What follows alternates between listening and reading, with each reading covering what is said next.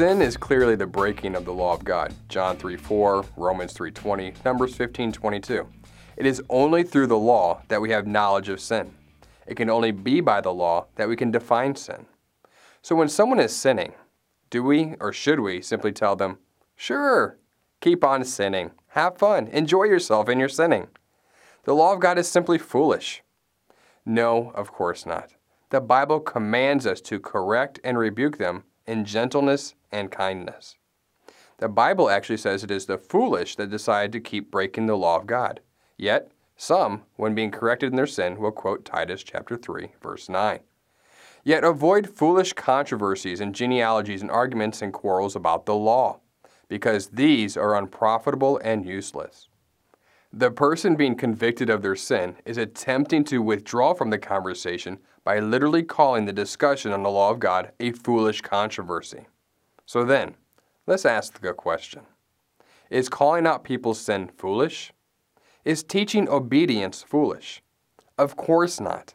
That would destroy the whole Great Commission, which is actually founded on the principle of teaching all nations to obey everything Yeshua commanded. We are to teach others how not to sin. We are to teach obedience.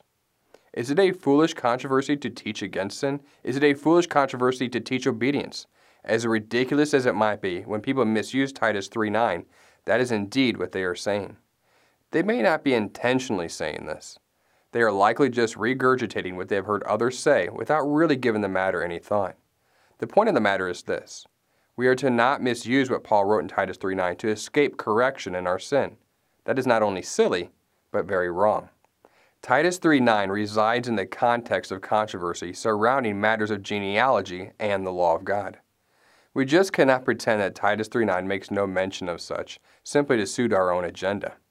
If one knows their Bible, one realizes that there are commandments and regulations in the law of Moses afforded to things related to tribes and genealogies. Paul's point is not that it is not worth arguing about these things if there is controversy amongst the people. As Gentiles come into the faith, these matters became more complex, as one's lineage could be rather complex. For example, one could be 25% of one tribe, partially related to another family, or have no Hebrew heritage at all. It was not the easiest thing to figure out.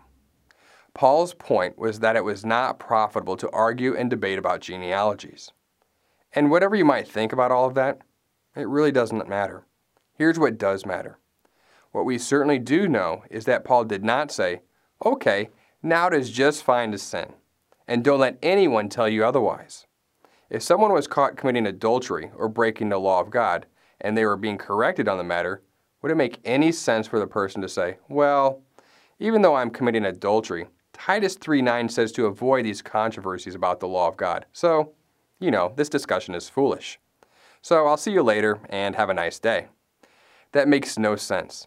So the next time someone uses this verse in an attempt to escape the accountability to the law of God and their responsibility to avoid sin, perhaps you can ask them exactly what part of the law of God is foolish to them. I wonder if God considers his law foolish. Just a thought.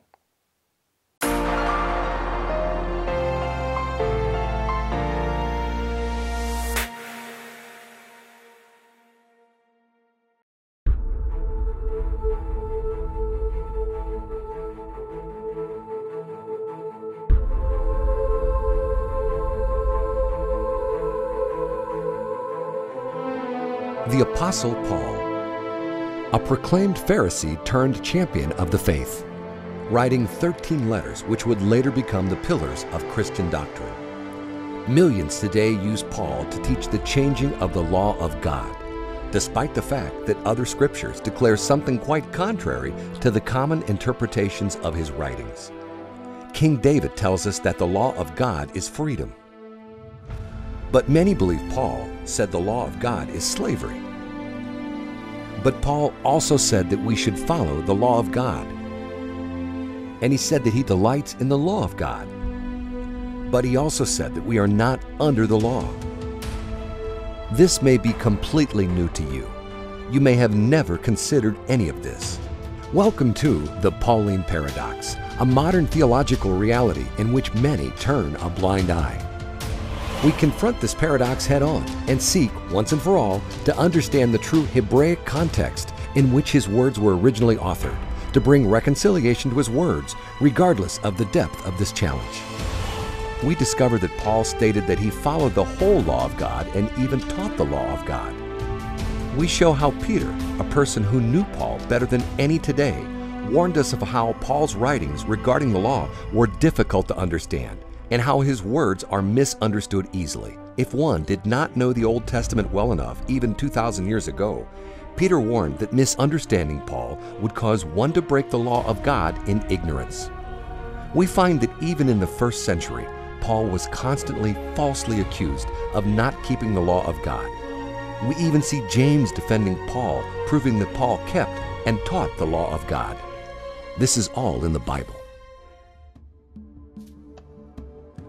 One of the keys to unlocking the context of Paul's letters is to have a proper understanding of the debates of the first century. In this series, we will cross reference several passages to reveal the ongoing dialogue which occurred between the parties involved. We show how Paul was constantly accused of not teaching the whole law of God, and when he was confronted with such accusations, he always claimed to follow and teach the whole law of God, even to the point of paying for sacrifices at the temple to prove such accusations to be false. Does this all sound too crazy to be true? We implore you to test everything, to challenge your faith and seek truth, not tradition. The first teaching in the Pauline Paradox series is titled Is the Majority Ever Wrong? We address the first mental barrier, which is a misplaced confidence in the self professed doctrinal experts who claim to understand Paul's words. Then, in the teaching, The Paul You Never Knew, we reveal words of Paul that many never see, the real Paul, the Paul that kept and taught the whole law of God. Following that, we detail in the teaching why is Paul so difficult to understand, the root cause of why so many misunderstand Paul.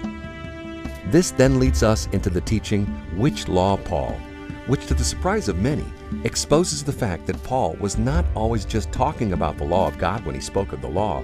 In fact, Paul mentions at least seven laws the law of God, the law of sin, the law of sin and death, the law of the Spirit of life, the law of faith, the law of righteousness, the law of Christ.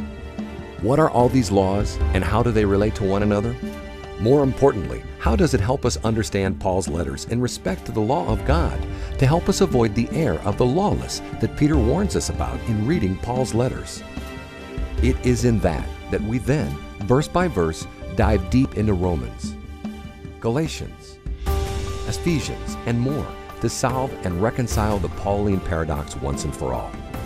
We make it available to you in one series so you can test all of this yourself to the unchanging Word of God.